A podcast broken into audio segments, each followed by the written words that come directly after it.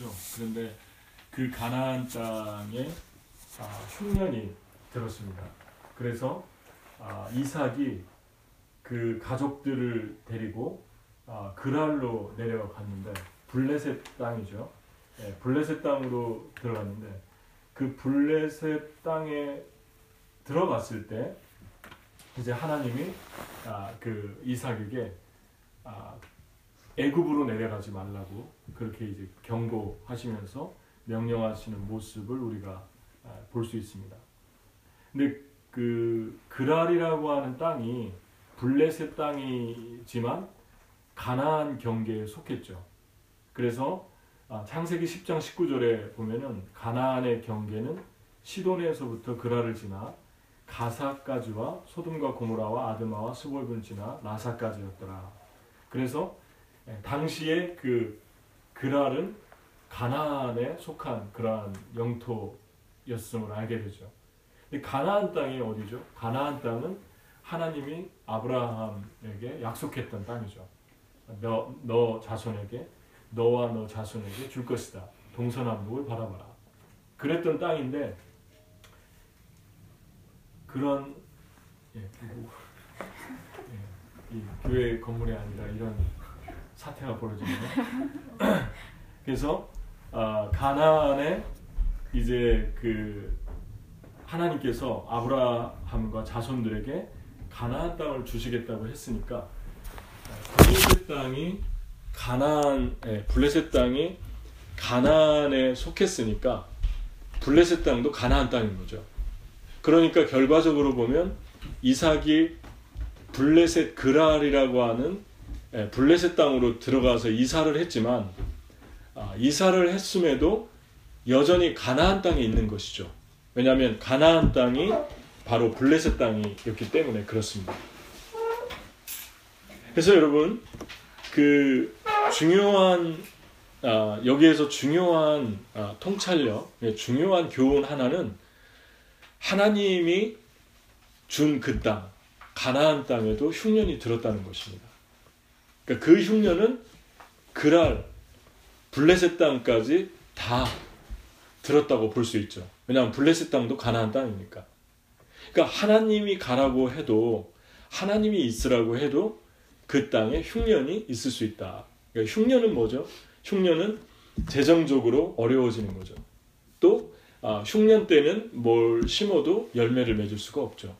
황폐화 그러한 상황이죠. 그러니까 그러한 일들이 일어날 때 예, 우리의 삶에도 이런 일들이 일어나잖아요. 하나님이 인도해 하셔서 하나님을 따라가는데 예, 하나님을 따라가다 보니까 어, 거기에 경제적인 어려움이 있고 또 여러 가지 아무리 심어도 뭐 열매가 아, 보일 생각을 안 하고 예, 그런 일들이 일어날 수 있다는 것을 지금 말씀해 주고 있죠. 분명히 하나님이 머물라고 한 땅인데 그때 우리가 주목해야 될 것은 흉년이 우리가 어느 다른 곳으로 om기는 기준이 되게 해서는 안 된다는 것입니다. 그러니까 흉년을 통해서도 우리를 옮기고 거처로 옮기시고 그렇게 하시는데 아, 흉년이 절대적으로 아, 흉년이 왔으니까 재정적으로 어려워지고 상황이 어려우니까 우리가 다른 곳으로 옮기자, 다른 나라로 가자, 지역으로 옮기자. 그렇게 결정을 내려서는 안 된다는 거죠. 그러니까 흉년 자체가 우리가 옮기고 일터를 옮기고 사는 땅을 옮기는 나라를 옮기는 그런 일이 되지 않게 하라는 것입니다. 그래서 아, 흉년이 하나님이 함께 하시지 않는 기준이 또 될 수도 없다. 그러니까 아, 내 인생에서 어려움이 왔으니까 그건 하나님이 함께 하시지 않는 증거다. 그렇게 얘기할 수 없다는 것입니다. 왜냐하면 지금 이삭도 흉년을 만났잖아요. 하나님이 가라고 하는 그 땅에 있었는데 흉년을 만났잖아요. 그렇기 때문에 우리가 이 말씀을 아, 중요하게 생각을 해봐야 됩니다. 특별히 이 그랄은 80년 전에 아, 아브라함이 들어갔다가 아, 자기 아내의 미모를 보고 이제 그랄 왕이 또 그랄 사람들이 해칠까봐 자기를 해칠까봐 누이라고 속인 곳이죠. 그런데 약 80년 정도가 흐른 뒤에 자기 아들 이삭이 똑같이 지금 그 일을 반복 하고 있어요. 자기 아내를 여기에서 어, 이제 자기 누이라고 아버지와 똑같이 속이는 것을 보게 됩니다. 근데 아버지가 그 일을 할 때가 아흔 아홉이었어요. 그러니까 이삭을 낳기 1년 전이었어요. 어쩌면 사라 뱃속에 있었는지도 몰라요. 10개월이니까. 그러니까 아, 사라 뱃속에 이삭이 있었는지도 모른다는 거죠. 그때 자기 부인 누구죠? 사라를 자기 아내인데 누이라고 속였어요. 근데 아들이 똑같이 그 일을 하는 것을 우리가 보게 되죠. 이런 것은 어떤 의미를 지닐까? 아, 먼저 흉년이 그러면 우리의 삶에서 주님이 인도하셔서 아, 머물러라고 한 땅에 경제적이고 또 여러 가지 열매가 맺히지 않고 어려움이 있을 때 그때 그러면 우리는 무엇을 해야 할까? 무엇을 해야 할까요? 우리가 네 가지를 생각해 볼 수 있는데 첫 번째는 이 말씀의 기초에서 흉년의 땅에 머물라는 것입니다. 그러니까 아, 블레셋은 이제 옮기긴 했어도 이삭이 부엘 라헤로이에서 블레셋으로 옮기긴 했어도 블레셋은 여전히 가난한 지경이었어요. 그러니까 그냥 미국에서 미국으로 옮긴 거죠. 미국에서 미국으로 옮긴 거죠. 그런데 역시 미국이에요. 역시 가나안이에요. 그 땅도. 근데 그 땅에 머물르라고 하니까 애굽으로 내려가려고 했던 것 같아요. 왜냐하면 아, 그랄로 내려가는 걸 애굽으로 내려가는 발판으로 삼으려고 했던 것 같아요. 그래서 그랄에 좀 머물다가 그 당시 번영했던 애굽으로 내려가려고 하는데 하나님께서 이 땅에 머물러라. 그 땅은 어디입니까? 가나안 땅이고 블레셋 땅도 포함되는 거죠. 내려가지 말라는 거죠. 그래서 아, 그대로 그랄에 머물렀다 그래요. 6절에 이삭이 그랄에 거주하였더니 그럽니다. 이 프로젝트를 쌓아줄 때는 이해가 쉬웠는데 아, 이런 되게 아쉽죠. 얼마나 우리가 감사하게 살았는가. 예. 편안하게 예배드리 그러니까 좋죠. 그래서 이 첫 번째는 흉년이 올 때 하나님의 하나님의 음성을 듣고 하나님께서 있으라고 하면 흉년이 있어도 그 땅에 머물러야 된다는 것입니다. 중요한 것은 흉년이 왔을 때 하나님이 이삭에게 말씀해 줬어요.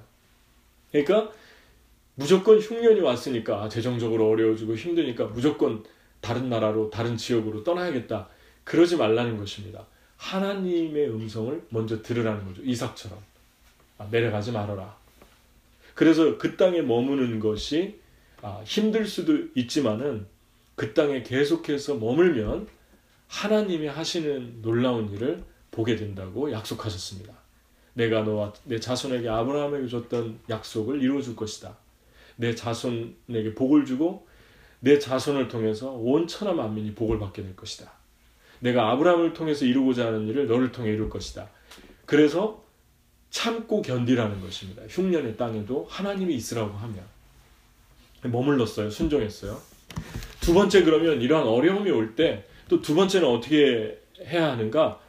하나님이 그 흉년 속에서도 함께 하심을 믿으라는 것입니다.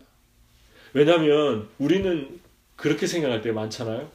어려움이 오면 어, 하나님 분명히 인도하시고 음성 듣고 하나님이 예배하셔서 왔는데 뭐 경제적인 어려움 또 관계적인 어려움 뭐 흉년이라는 게 물질적인 것만 아닐 수도 있죠. 뭐 관계의 흉년이 올 수도 있고 근데 그러한 어려움이 오면 우리가 쉽게 생각을 하죠. 하나님 나와 함께 하시지 않는 것 같다. 그런 생각을 하게 되죠. 그런데 하나님이 이 흉년을 통해서 계속해서 이삭과 대화하고 있고 이삭과 얘기하고 있고 이삭을 다루고 있죠. 그 다루는 것 중에 이삭에게 축복이 된 것이 뭐죠? 예, 이삭이 아비멜렉이나 그 땅 사람들이 이삭의 아내를 보고 어떻게 하지도 않았는데 먼저 겁이 나서 두려워가지고 자기 아내를 아버지처럼 누이라고 속였죠. 근데 그 땅에 오래 머물다 보니까 그 왕이 창문으로 이삭이 가까운 데 살았던 것 같아요. 창문으로 이렇게 밑에를 봤는데 이삭과 리브가가 껴안고 있는 걸 봤어요. 아 그래서 저게 저게 아, 저 사람들이 누이지간이 아니라 아, 아내와 남편이구나 그걸 깨닫고 불렀어요. 그리고 아, 이에 아비멜렉이 이삭을 불러 이르되 예, 9절에 그가 분명히 내 아내건을 어찌 내 누이라 하였느냐 이삭이 그에게 대답하되 내 생각에 그로 말미암아 내가 죽게 될까 두려워 하였음이로다 그렇게 말씀하죠. 그러니까 지금 아비멜렉은 너무나 뜻밖이었어요. 이삭이 이런 생각을 하고 있다는 게. 그래서 아비멜렉이 아, 뭐라고 예, 예, 얘기를 했냐면 너가 거짓말을 하는 바람에 우리가 죄를 지을 뻔했다. 그리고 모든 백성에게 명령해서 아무도 건들지 못하게 했어요. 이삭과 이삭의 아내를 만약에 건들면 죽을 것이다. 그렇게 공포를 공지를 했어요.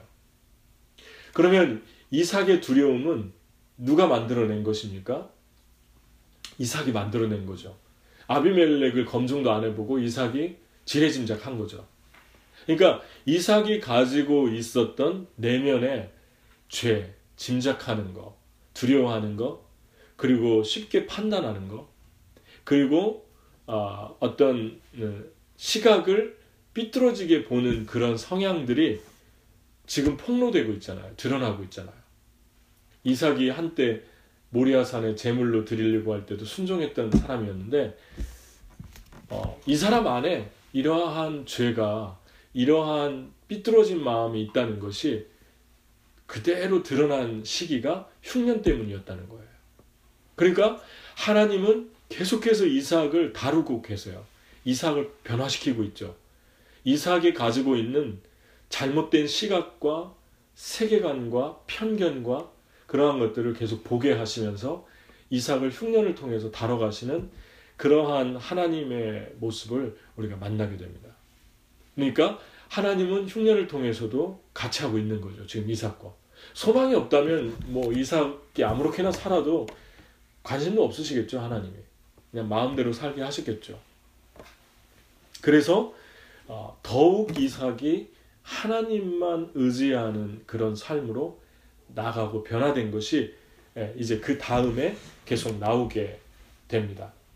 12절에 보면 이삭이 그 땅에서 농사하여 그의 백배나 얻었고 여호와께서 복을 주심으로 그 사람이 창대하고 왕성하여 마침내 거부가 되었다 그럽니다.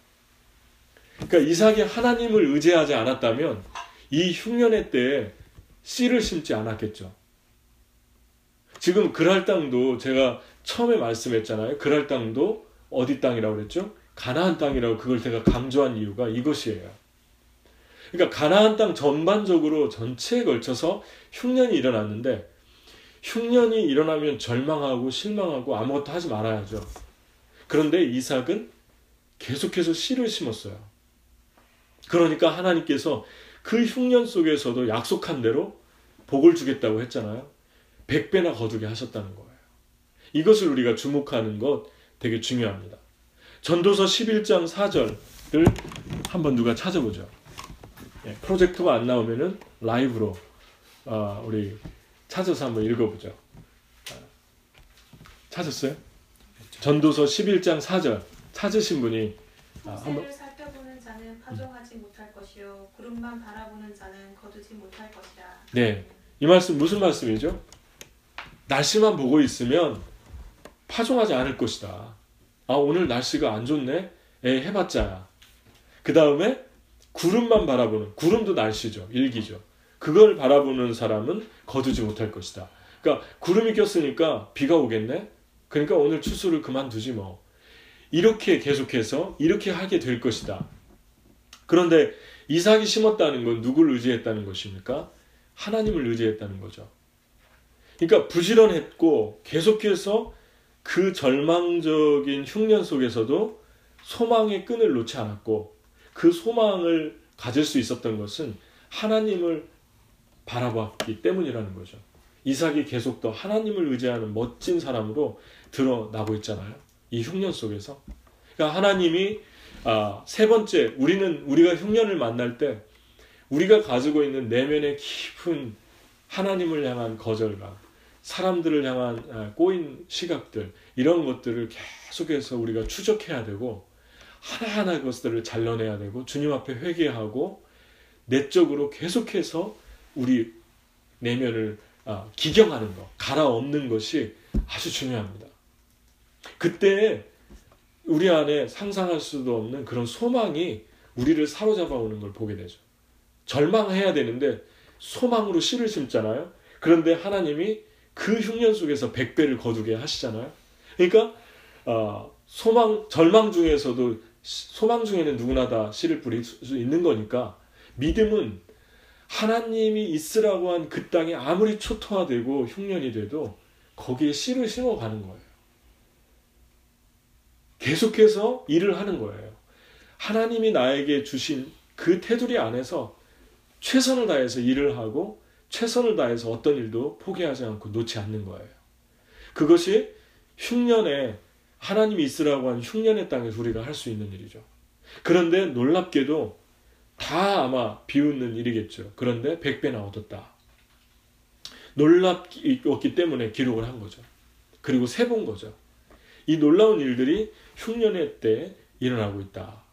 마지막은 예, 이렇게 거부가 됐는데 거부가 되면은 아, 성공하고 하나님 은혜로 세워지면은 제일 시기하는 게 누굽니까? 사탄이죠.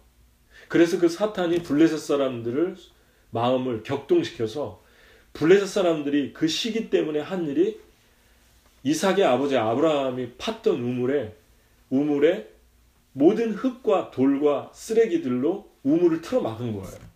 그러니까 우물은 그때 당시에 아, 소유권이거든요. 재산이고. 그러니까 우물을 막으면은 생명을 막은 거죠. 그러니까 그 우물을 막아, 막으면은 그 사람들도 못 마시고 이 사람들도 못 마시고 타협을 해서 목자들이 유목민이니까 목자들이 일을 하다가 좀 우리 좀 마시게 해달라 뭐 이런 식으로 같이 살 수 있는데 같이 공생할 수 있는데 같이 죽자는 거죠. 그게 시기고 질투죠. 시기하면은 시기하는 사람도 죽을 수 있고 받는 사람도 죽을 수 있어요. 잘못하면. 그러니까 이런 시기가 일어났던 것을 우리가 보게 됩니다. 그러니까 여러분이 하나님의 은혜로 하나님이 축복하셔서 여러분의 생애가 정말 100배나 얻는 그 100배나 얻었다는 것은 모든 게 다 포함되겠죠. 물질적인 것일 수도 있고 그것보다 더 깊은 영적인 은혜들, 하나님의 축복들, 영적인 눈이 열려지는 것, 또 관계가 회복되는 것, 또 하나님의 거룩한 은혜에 붙들리는 것, 뭐 그런 일들이 일어날 때 역시 사탄도 바빠지죠. 그래서 시기라고 하는 도구를 통해서 우리를 공격해 오기 시작하는데 어떤 공격입니까? 우물을 막는 공격이죠. 우물을 막았다는 건 무엇을 말할까? 영적으로. 신약에 보면은 우물은 예수님께서 우물가에서 여인을 만났잖아요. 근데 그 여인에게 이 우물을 먹으면 다시 마시면 다시 목마르지만 내가 준 우물은 영원히 목마르지 않을 것이다. 나를 믿는 자는 그 배에서 생수의 강이 터질 것이다. 그래서 기쁨으로 그 우물에서 물을 길어라 하는 말은 그 우물은 바로 성령의 생수를 의미하는데 우리의 영적인 통로, 생수가 터지는 그 은혜 받는 통로를 다 차단시키는 거죠. 그러니까 한 사람을 무너뜨리려면은 먼저 그 사람의 영혼에 은혜 받는 것을 차단시키는 거죠. 어떻게든 은혜 못 받게 하는 거죠. 하나님과 나와 교제하면서 생수가 흐르고 있을 때 우리가 얼마나 큰 축복이 오는가 알 수 있잖아요.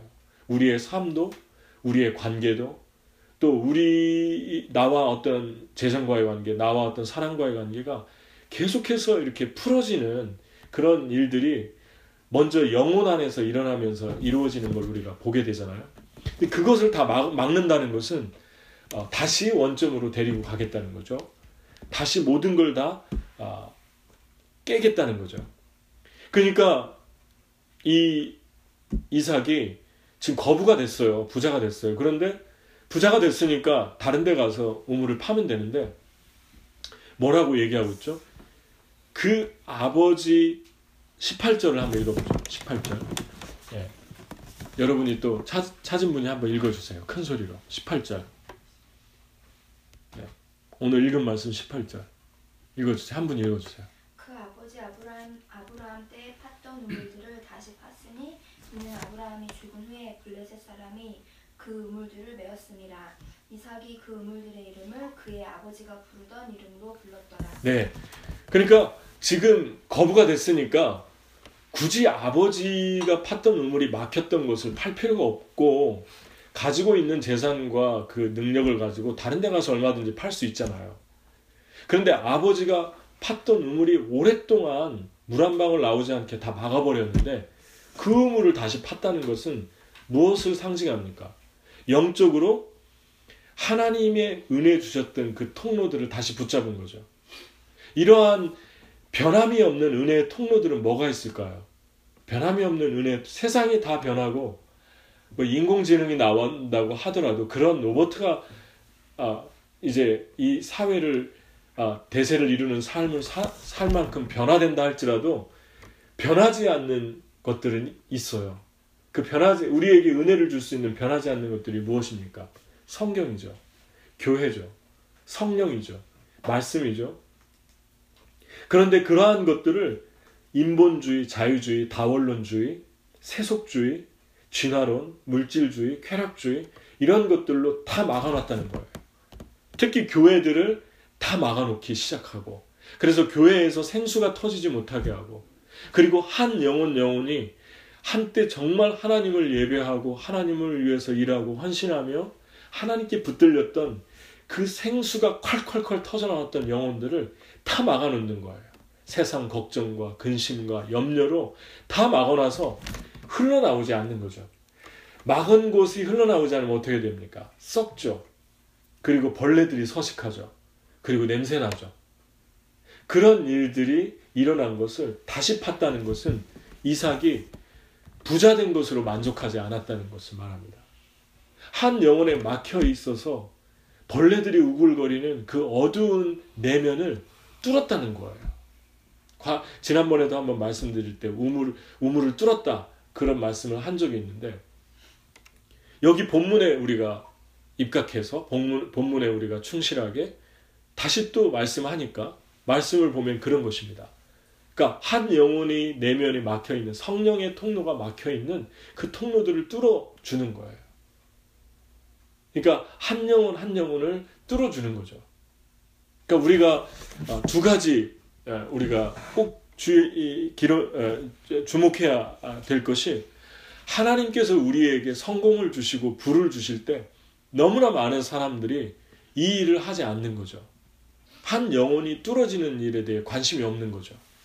한 영혼이 뚫어지고 교회가 뚫어져서 생수가 콸콸 넘치는 일에 헌신하지 않는 거죠. 왜냐하면 그거 하지 않아도 재밌는 게 너무 많아요. 이미 거부가 됐기 때문에. 이미 명성을 얻었기 때문에. 그래서 주님께서 하신 말씀이 네가 이 땅에 거하면 흉년 중에 이 땅에 거하면 내가 이 축복을 줄 것이라 했는데 사절을 한번 보겠습니다. 사절 오늘 읽은 사절 우리 형제분이 한번 읽어줄래요? 큰 소리로 우리 자매님들이 좀 읽었으니까 예.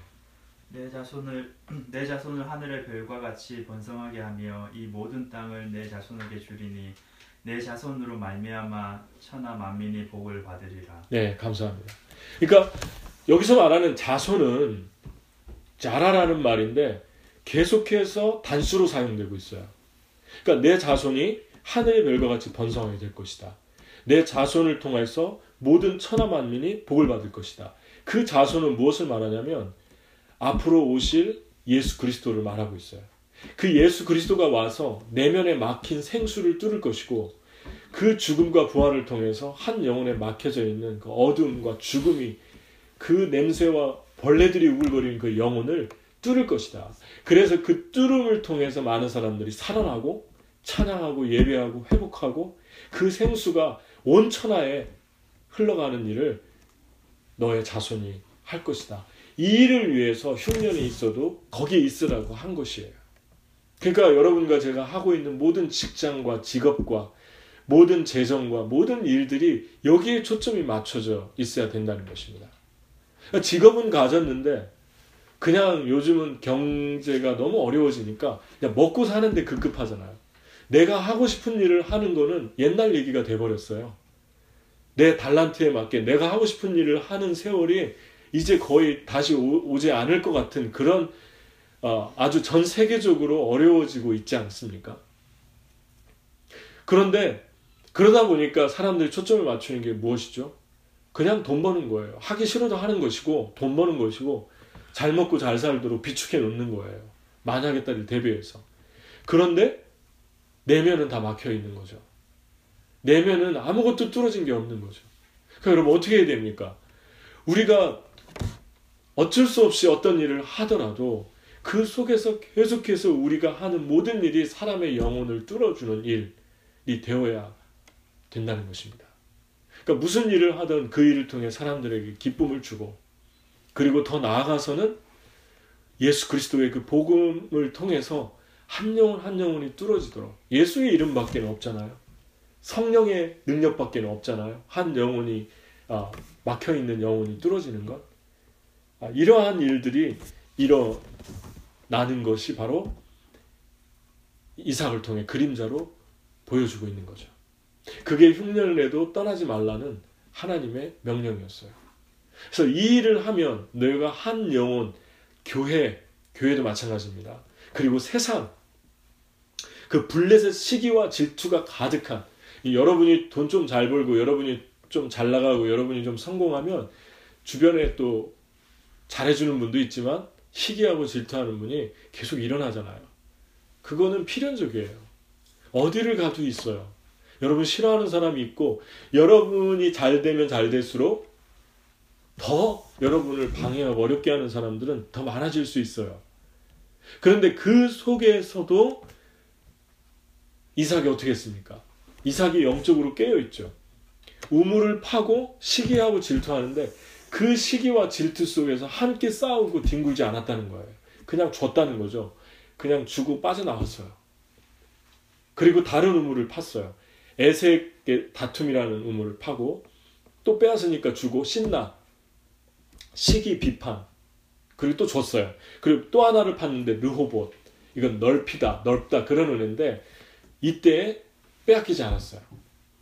그러니까 오늘 내가 팠는데 다시 너, 너네가 빼, 빼앗아 가냐 블레 사람이 계속 빼앗아 가니까 파는 족족 빼앗아 가니까 이 이삭이 싸울 수 있었는데 싸우지 않았다는 것은 이삭이 하나님을 신뢰했다는 거예요. 그러니까 시기하고 질투할 때 같이 맞받아서 시기하고 질투하지 않으려면 하나밖에 없죠. 모든 좋은 것이 빛의 아버지로부터 내려온다. 그래서 그분은 회전하는 그림자, 그림자도 없다. 시기하에도 질투하에도 얻지 못한다. 모든 좋은 선물은 아버지가 주신다. 야고보서에 말씀하잖아요. 그러니까 내가 이것을 너희한테 주고 너희 시기로 너, 너희가 빼앗아도 나는 또 파면 하나님이 주실 것이다. 하나님이 나와 함께 하신다. 이걸 믿었기 때문에 시기와 질투 속에서 뒹굴지 않았던 거예요. 아, 여러분과 제가 세상에 살면서 하나님이 흉년을 만나게 할 때도 있고 그 흉년의 장소에서 이렇게 풍년을 주실 수 있어요. 백배나 교두게 할 수 있어요. 아, 조건은 흉년이 와도 주님이 있으라면 있는 거예요. 그러면 언젠가 때가 되면 주님이 백배 이상을 주실 텐데 그때 시기와 질투를 받아도 계속 우물을 파라는 거죠.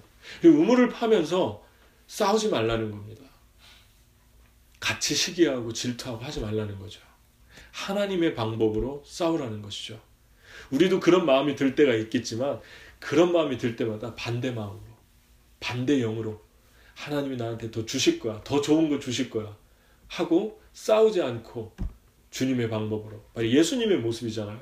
예수님이 협박받지만 협박하지 않았고 또 미움받았지만 미워하지 않았고 그렇게 했던 것을 우리가 보게 됩니다. 그래서 어, 사실 PS199에서 예배를 드리고 제가 뉴저지로 옮기게 된 것은 아, 단순히 재정의 문제가 아니라 재정도 자꾸 올려서 아, school safety 더블로 내게 하고 그랬지 않습니까? 그런데 그게 아니고 우리가 재정이 만약에 그랬다면 진작 옮겼어야죠. 근데 재정이 그래도 계속 있었잖아요. 흉년이어도. 근데 아, 이번에도 계속 이제 7월 8월 못 쓰게 해서 이제 9월 그러면 쓰라고 해서 우리가 정말 아, 젠틀하게 반응을 했는데 알았다고 9월이 돼서 연락을 하니까 어, 첫째 주, 둘째 주는 못 쓴다. 이유도 없고 그리고 미안하다는 얘기도 없고 아, 그냥 그 어떻게 제가 다 설명을 못 하겠는데 그렇게 반응을 하는 거예요. 그 교장 선생님이. 그래서 야 이거는 참 너무 좀 너무 심하다 그런 생각이 들어요. 그럼에도 그냥 좋게 좋게 하려고 그랬어요. 그냥 화 안 내고. 그런데 또 갑자기 에, 연락이 와가지고 아 일하는 사람이 5일날 돌아오니까 아 그분 돌아오면은 그분이 연락할 거다. 그리고 그냥 끝나는 거예요. 우리가 분명히 폼을 써야 써서 DOE에 내야만 거기에서 프로세스를 시작이 되고 돈을 내고 쓸 수 있는데 그 프로세싱 과정들을 뻔히 다 알고 있는데 그러면은 1주에서 2주가 걸리는데 빨라도 1주인데 거의 맥시멈 2주가 걸리는데 아, 계속해서 그런 식으로 이렇게 애를 먹이는 거죠 우리한테. 그러면 이제 근데 오늘 또 메일을 받아보니까 최소한 사용하기 전에 30일 전에 너네가 얘기를 해야만 사용할 수 있다. 그러면은 이제 9월에 또 못 쓰는 거예요. 제가 보니까. 제가 제대로 읽었다면은. 화가 나죠. 근데 저는 이미 아, 이 문제에 대해서 인권 변호사한테 전화를 했었고 그 이 문제를 위해서 오래전에 인권 변호사로 돈 받지 않고 싸웠던 아, 누구죠? 로렌스인가? 예, 로렌스라는 훌륭한 분이 계세요. 미국 분인데 천사 같은 분인데 그런데 그분한테 전화했더니 방법이 몇 가지 있는데 아, advocate 그 무슨 advocate셨죠?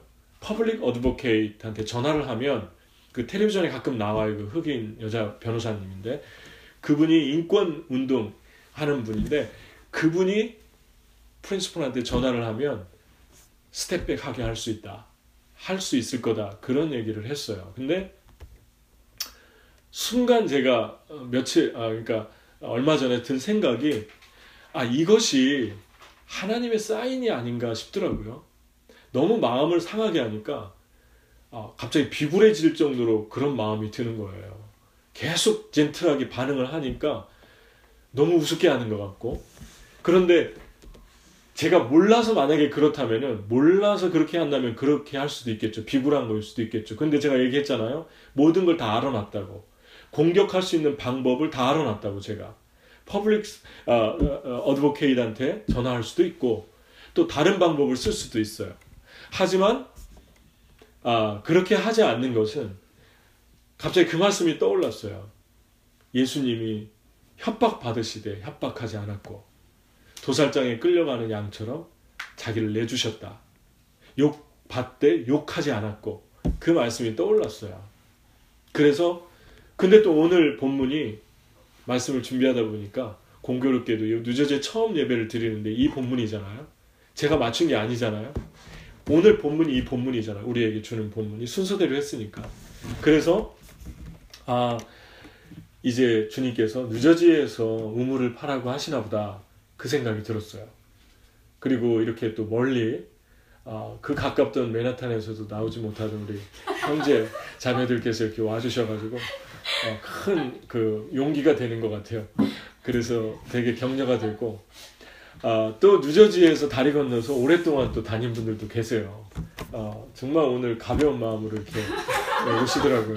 옆집 오듯이 어, 옆집 오듯이 너무 여유롭게 어, 맨하탄에서 할 때는 얼굴 벌게 가지고 들어왔는데 그, 그 모습이 되게 아름다웠고 하여튼 여러분 음, 많이 모여서 함께 해서 좋고 이제 이 뉴저지에서 우리가 아, 이렇게 우물을 한번 파보면 좋겠고 조심스럽게 주님이 인도하지 않았나 그런 생각이 듭니다. 그래서 아, 우리가 그냥 무슨 재정 때문에 옮긴 게 아니고 마치 이삭이 아, 블레셋으로 옮긴 것처럼 메나탄에서 이쪽으로 왔다라고 생각이 돼요 저는. 그리고 주님은 계속 이 땅에 있어라. 다른 나라 가지 마라. 그 얘기까지 하시는 것 같아요. 그래서 이 땅에서 정말 이 뉴저지에 하나님 어떤 일을 행하실지 아, 우리 기대하면서 그 영혼을 어떻게 뚫어가실지 우리가 기대하면서 이 땅에 내 백성이 많다. 고린도전서에 말씀한 것처럼 내 백성이 많다 그러셨잖아요. 그래서 아, 이 땅에 주님의 백성이 많지 않은가 그런 생각이 들고 아, 뉴저지에 있는 분들을 적극 더 초대하고 또 맨하탄이나 이런 분의 또 뉴저지 저 차량 운전 운행을 하니까 여러분이 같이 그렇게 어, 이 일에 이 생명을 뚫는 일에 우리가 사명을 다해서 어, 헌신하며 살았으면 좋겠습니다. 할렐루야. 아멘. 그리고 아, 주님께서 마음 주시면 아, 배전사님한테 또 정상 목사님한테 얘기해서 차 운행하는 거 어렌지를 한 달에 한 번씩이라도 이렇게 아, 테레 모시고 오고 모시고 가고 그 좀 해줬으면 좋겠어요. 예, 같이 기도하겠습니다. 이 시간에 우리 예, 하나님께 예, 같이 기도하면서 나가도록.